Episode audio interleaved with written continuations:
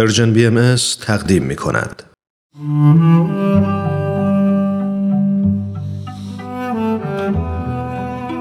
جهان پس از حضرت باب.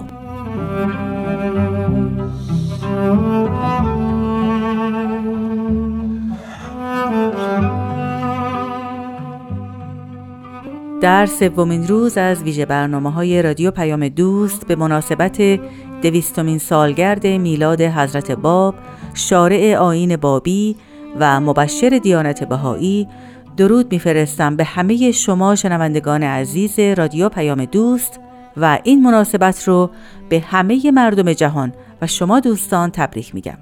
در برنامه جهان پس از حضرت باب از چند تن از پژوهشگران و کارشناسان محترم دعوت کردیم به بررسی اجمالی ابعاد گوناگون این موضوع، یعنی جهان پس از تولد و رسالت حضرت باب بپردازند. امروز سرکار خانم دکتر مینا یزدانی، دانشیار تاریخ و محقق در دانشگاه کنتاکی، دعوت این برنامه را پذیرفتند و در مورد زنان پس از حضرت باب با ما صحبت می‌کنند. آزاده جاوید هستم و از شما دوستان دعوت می‌کنم در ادامه با ما همراه باشید.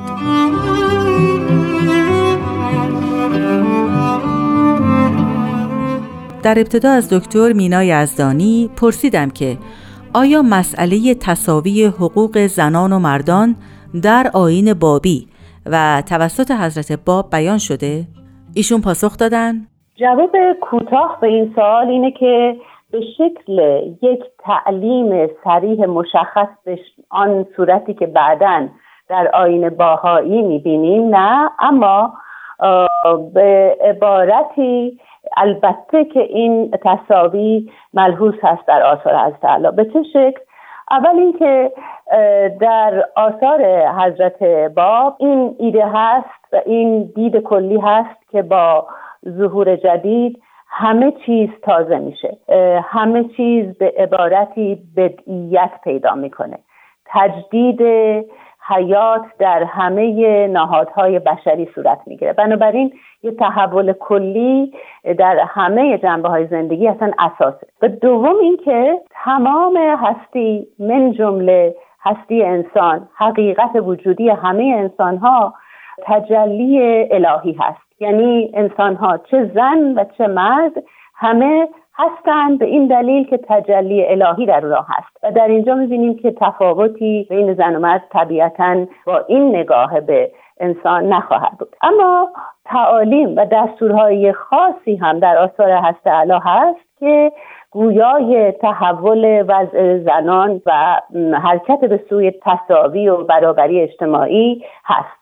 از همه مهمتر مثلا منسوخ شدن حکم نکاح موقت و آن هم دلیلش هم بسیار جالب هست. مثلا می‌فرمایند حضرت باب که این حکم برداشته شده تا بر هیچ نفسی ذلی در رضای خدا وارد نشه، یعنی اینکه به دلیل اینکه همه انسان ها باید عزت داشته باشند و عزت هیچ نفسی نباید زائل بشه، مطلبی مثل نکاح موقت یا صیغه اصلا برداشته میشه. دیگه اینکه از جمله دیگر دستورها مثلا در امر ازدواج بابی رضای زن و مرد هر دو لازم هست. بعد تاکید بسیار زیاد بر محبت کردن با همسر از جانب هر دو طرف به خصوص مردان و اینکه اصلا نحوه رفتار با زنان اصولا باید بر اساس محبت باشه، به نحوی که اونها رو میفهمن که این زنان برگ‌های درختی هستند در جنت، اوراق شجره جنت هستند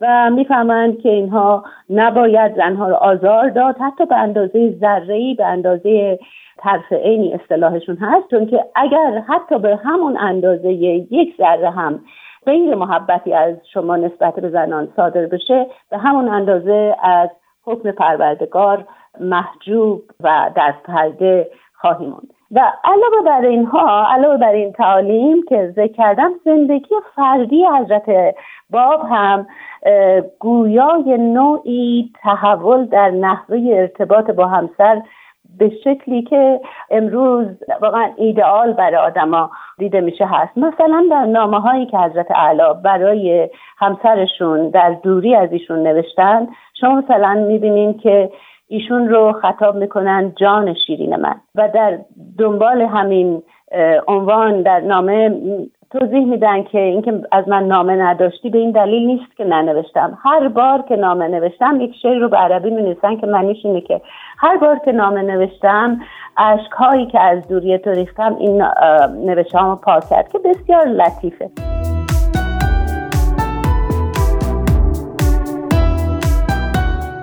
از دکتر یزدانی سوال کردم که در زمان حضرت باب آیا نشانه هایی از تحول در وضعیت زنان وجود داشت؟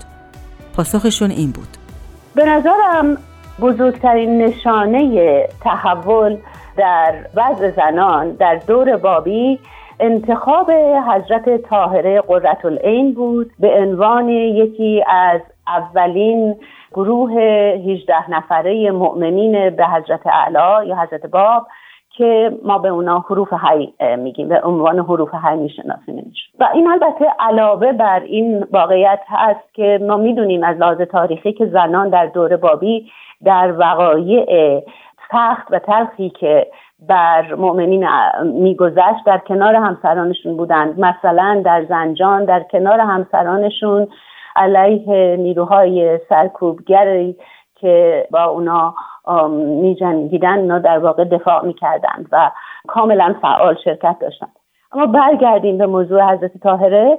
نه فقط تعیین طاهره به عنوان یکی از برگزیدگان یکی از حروف حی یک تحول عمده، یک واقعه بی سابقه در تاریخ ادیان هست، بلکه نوعی که حضرت باب به ایشون نگاه می کردن حتی در مقایسه با دیگر مؤمنین هم بسیار جالب توجه هست. در زمانی که بعضی از مؤمنین حضرت باب بر این تصور بودند که بعضی از رفتارها و انتخابهای جناب طاهره، مثلا در جشن گرفتن اول محرم به عنوان تولد حضرت باب، نوعی خلاف شعائر اسلامی رفتار کردنه و بنابراین باید محکوم بشه، یا اینکه مثلا اگر که ایشون بدون روبنده برای شاگردانشون صحبت میکردن این بعضی از مؤمنین رو ناراحت میکرد، این افراد نامه های شکایت آمیزی به حضرت اعلی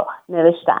اسنادی که ما الان در اختیار داریم این نامه ها، پاسخ نامه ها رو از جانب حضرت باب نشون میده و میبینیم که چه دفاع جانانه ای از حضرت طاهره کردن. خیلی صریح به اون مؤمنینی که شاکی بودن میفهمند که ایشان یعنی حضرت طاهره خیلی واقف هستند به مواقع امر، یعنی کاملا آگاه هستند که جریان از چه قراره، یعنی جریان اینکه ظهور جدیده، تحول عمده است، منسوخ شدن شریعت قبل، این مطالب رو در واقع ایشون داره خیلی درست میفهمه. بنابراین او بیشتر متوجه جریان هست تا شما، و فقط آنچه که شما باید بکنید اینه که پیروی کنید حرفی یا کاری رو که طاهره میگه و انجام میده. همیشه ادعا شده که طاهره قرةالعین در تغییر جایگاه زنان نقش بسزایی داشته. شواهد این ادعا کدامند؟ ببینیم پاسخ دکتر یزدانی چیه؟ شاید در پاسخ به این سوال بشه گفت که بهترین مطلب رو از خانم فرزانه میلانی که خودشون محقق وضع زنان هستند میشه نقل کرد. خانم میلانی این چنین نظر میدن که در ایران علاوه بر انقلاب مشروطه و انقلاب سال پنجاه و هفت ما شاهد یک انقلاب دیگری هم بوده ایم که این انقلاب سوم، انقلاب غیر متداول ولی موجود سوم که به تدریج در صورت میگیره، با حضور طاهره قرةالعین در بدشت و کشف حجاب او در آنجا صورت گرفت.